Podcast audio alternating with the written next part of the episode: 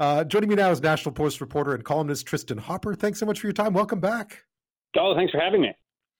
Uh, what do you think of this tip thing? Have you noticed this as well? You were just traveling around as well. Is it the same everywhere? Are you being asked to fork out more for your service everywhere you go?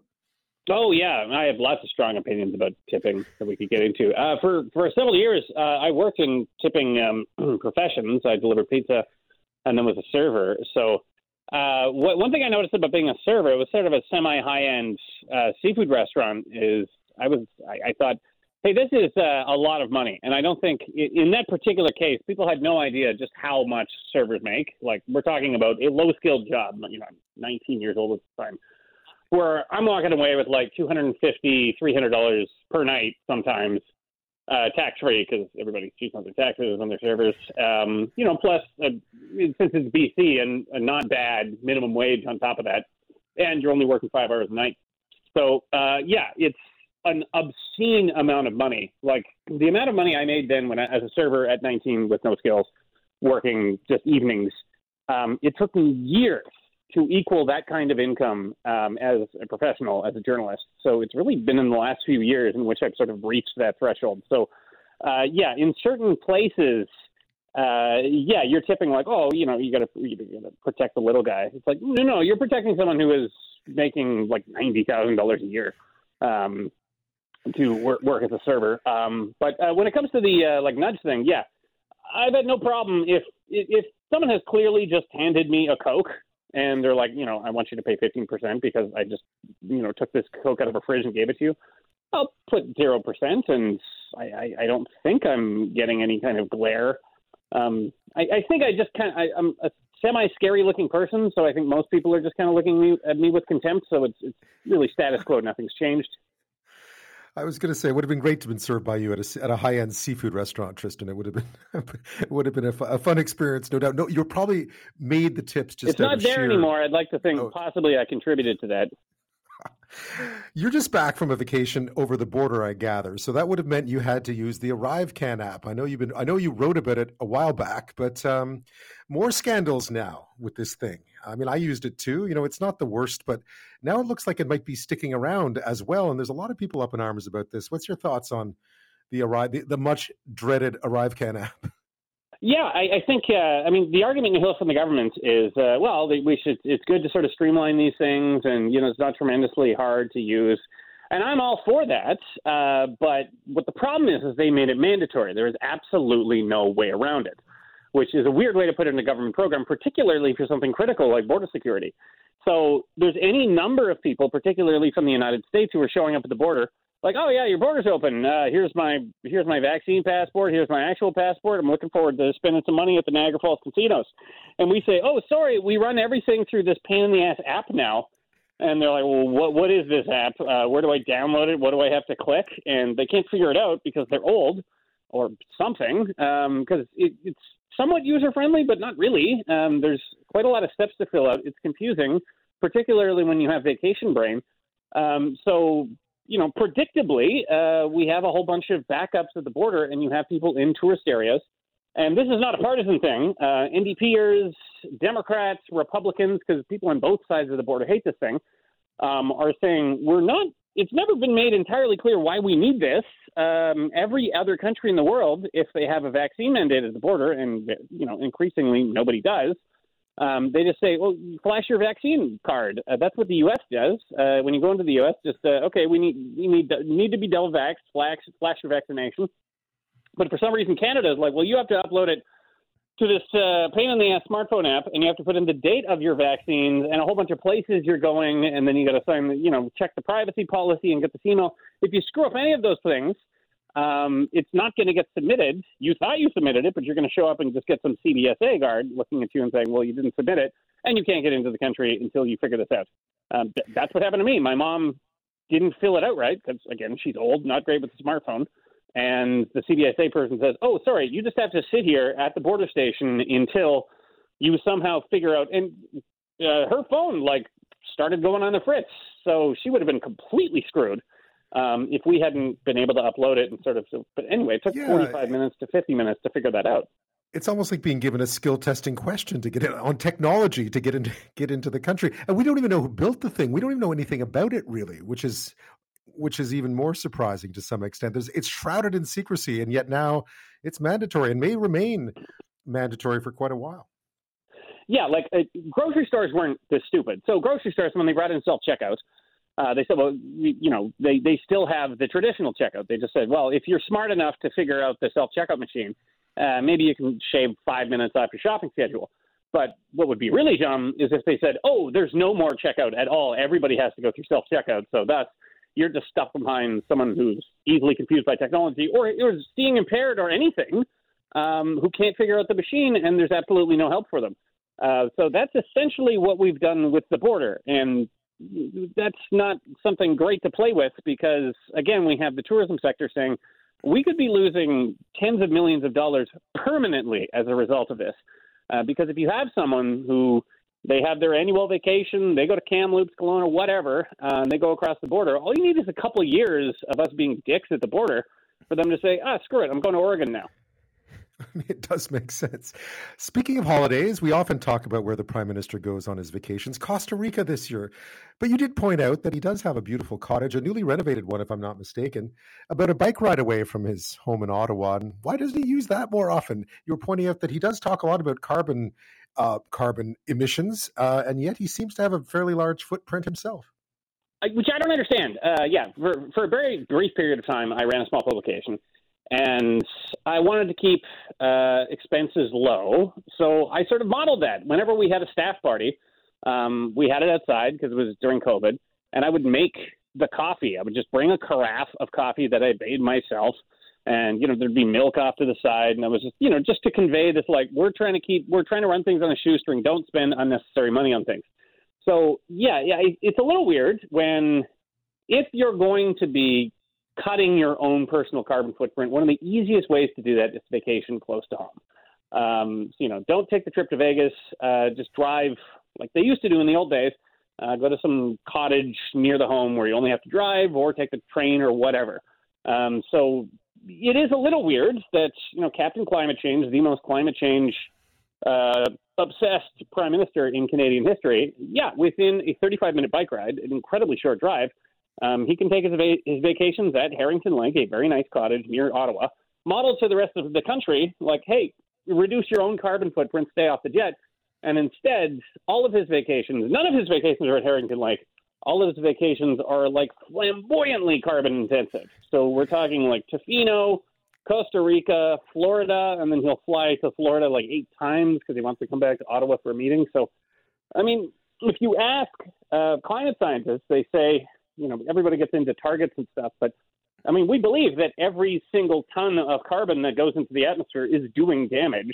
Um, so if you can, if there's a very easy way to stop several hundred tons of, you know, or at least several hundred kilograms of uh, carbon from going into the atmosphere, that's probably something you should consider doing. Yeah, I mean, I mean the Tofino trips. Uh, you know, Tofino is a, a, great place. I understand. I've actually never been to Tofino, considering I live on Vancouver Island, which is which is not a good sign. But it's far, right? Uh, and it couldn't be further from Ottawa. Like you couldn't pick a spot in the country, really. I mean, there are ones, but you couldn't pick a spot Ooh, that's uh, a vacation destination. CFS alerts in the Arctic. Yeah, that's the only one. Exactly, I and I don't think he's going to be vacationing there anytime soon. Tristin Hopper of the National Post is with us. Speaking of politics, we'll stick with that after this. We'll talk a bit more about uh, some tough talk from uh, Jagmeet Singh this week of the NDP about this dental plan that may or may not happen on time and what may happen if it doesn't, according to the NDP. But it feels like uh, his dental plan threats don't have a lot of bite. We'll get to that after this. Chrystia Freeland uh, responded this week to some threats, apparently, from NDP leader Jagmeet Singh about the dental care program that they've promised. This was part of their supply and confidence deal, of course. Here's what she had to say Delivering new services to Canadians is complicated, and I think Canadians understand that. We are working very, very hard on dental care. So there you have it. First comes the threat. We want to see this done, says Jagmeet Singh. And there's your response. We're working very hard at it. So, Tristin, how much uh, confidence do you have in this supply and confidence deal? And the NDP, I mean, you pointed this out in a, in a piece you wrote this week. They don't have a lot to lay back on here, really, do they? Uh, no, not really. Uh, they could say, uh, hey, we're not going to support this agreement. Uh, that's throwing us into an election in which we're not doing tremendously well in the polls, and now everybody associates us with this government that has never been more unpopular. Um, so yeah, um, I, I, I, wouldn't want to be in Jagmeet Singh's uh, shoes right now. And uh, yeah, I think there was a lot of um, the NDP certainly, and Canadians certainly like the agreement at the beginning. Every poll showed you know 60, 70 percent support uh, for some kind of it's not a real coalition, but a de facto coalition. But uh, yeah, looking at the details, I was thinking, uh, I, th- I think ideally what you would want to do is kind of a coalition agreement like they do uh, in Europe, where you would say, okay, if we're going to support you, you take one of our guys. Um, uh, you know, we take our smartest minister, you make them minister of health, and then we completely kill it on the health file. All the liberal uh, cabinet ministers will just keep screwing things up, and then the NDP is going to kill it. So, you know, the next time an election comes around, people are going to remember that. I think that would be the ideal scenario. But instead, what they did was, oh, here's a list of things that you could please do, and um, we have nothing to do with it, and we meet you once every three months. That's what it says in the agreement that Jagmeet and Trudeau they only have to meet once every quarter, and we just kind of trust that you're going to implement it, even though you have a long track record of uh, track record of completely screwing things up and promising stuff that you never do. Um, so I can't say it's not predictable. Um, so I've heard arguments that it's doable. So the first stage of the plan involved just extending free dental care to uh, low income people under the age of 12. Yeah, um, those who so need it, right? Those who need probably, it if for a government that knew what it was doing, that probably could have been done to the end of the year. But for any number of reasons, that's not happening one of the things I thought, obviously, having lived through the uh, through a period in England, covering uh, covering in London, uh, when the uh, when uh, the, uh, the, Liberal Democrats were in a coalition with with the Conservatives, and how badly it ended for them. Oh, it, it's always bad for the party, the smaller party. They always this always happens. Um, it's like watching someone walk into a door again and again and again. but here we go. It seemed like a good idea at the time, I guess. Yeah, and I even heard the arguments, and you know, this is what I love about the NDP. They're like, well, maybe we will get slaughtered in the election, but it'll be worth it because we brought in the dental care, which you know you don't really hear from the other two completely power hungry parties. No.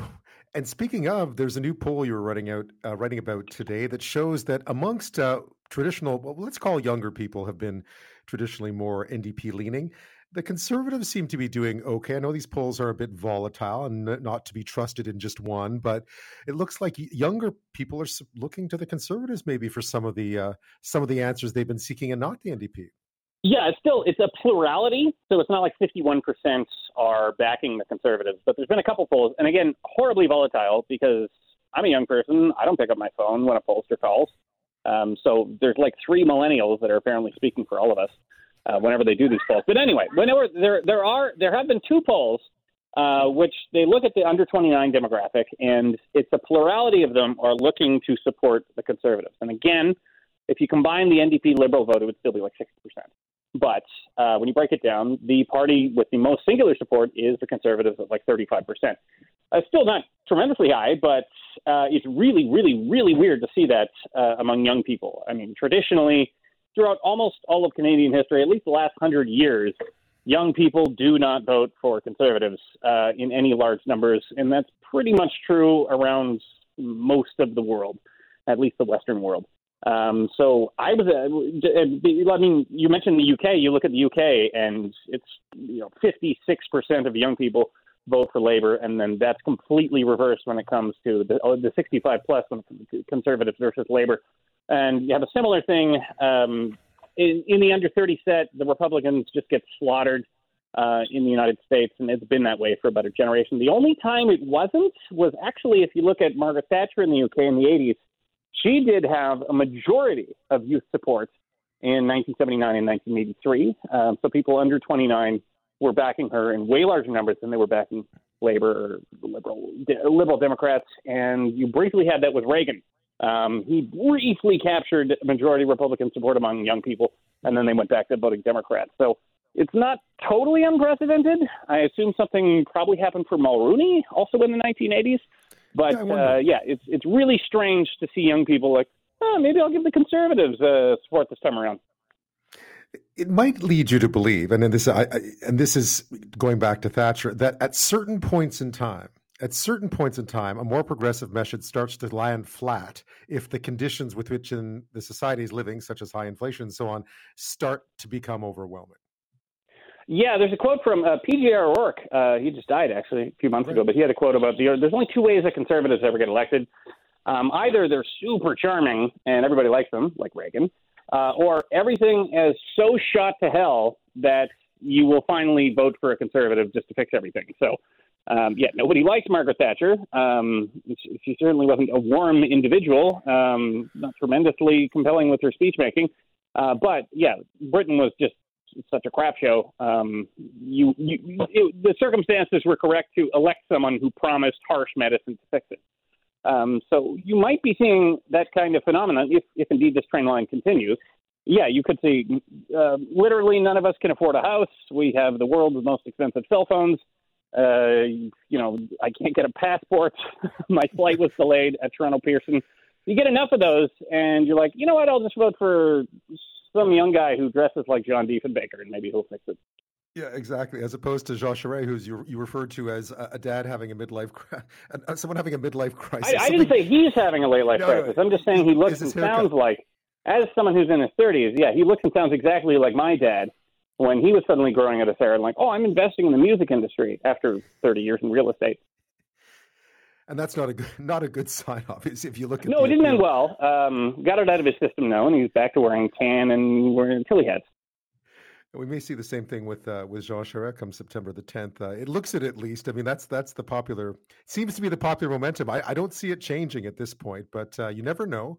Uh, but still lots of speculation about it. It looks like it's Poilievre's race uh, absolutely to lose, and it would be stunning if he lost uh, if he didn't win on the first ballot. I think at this point. Yeah, somewhere. I mean, because we got to we got to cover these things. You always write you, you write one story for if one candidate wins and one story for the other one wins. So this will probably be one of those scenarios where we're all very lazy as journalists. We just don't, don't write the other one for Charest, Charest, and the, you know we'll assume the polls are right. I remember covering Stéphane Dion at the Liberal leadership race, I guess back in the late uh, 2008, and I hadn't even written a story for him to win, and he won. So there you go. There's yeah, yeah. How do you uh, spell that? Dion. yeah, to journalists out there, Tristin Hopper. As always, thank you so much for your time. Talk to you soon. Thank you. Welcome back. Welcome back. Oh, thank you.